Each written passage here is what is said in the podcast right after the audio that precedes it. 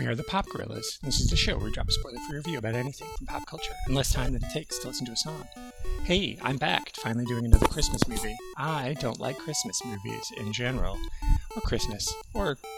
Yeah, I like movies though. But anyway, we watched this one. It's called Single All the Way, starring Michael Urie, Philemon Chambers, Luke Macfarlane, Barry Bostwick, Jennifer Coolidge, and Kathy Najimy. And it is a typical straight up Christmas rom com, with the only flip being that Peter is gay and Nick is his best friend, and Luke is Luke Macfarlane plays a guy called James, who's the quote unquote love interest blind date thing and it's just typical. It takes everything you know about a christmas romance movie where it's like oh no you're single and everybody needs to be with somebody and uh, as as ria has been saying everybody just needs a man but it turns out this man also just needs a man and so it's the exact same formula as every other christmas movie except this time the people are gay and they lean hard into it and they make you know, Jennifer Coolidge just, I feel like she doesn't have a script like she normally does it. And it was really fun and delightful. It gives you everything you want to have.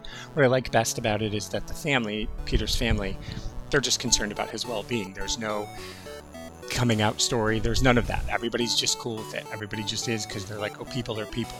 And that is beautiful and lovely. And I really, really like that. So, single all the way if you're looking for a Christmas uh, dating romance movie that, um, you know, you don't hate. This is one. I mean, honestly, it's rated, I think TV 14, but I have no idea why. There's no reason for it. I mean, this is like family friendly. I think somebody says shit once, and then over the end credits, there's kind of a fun, suggestive song.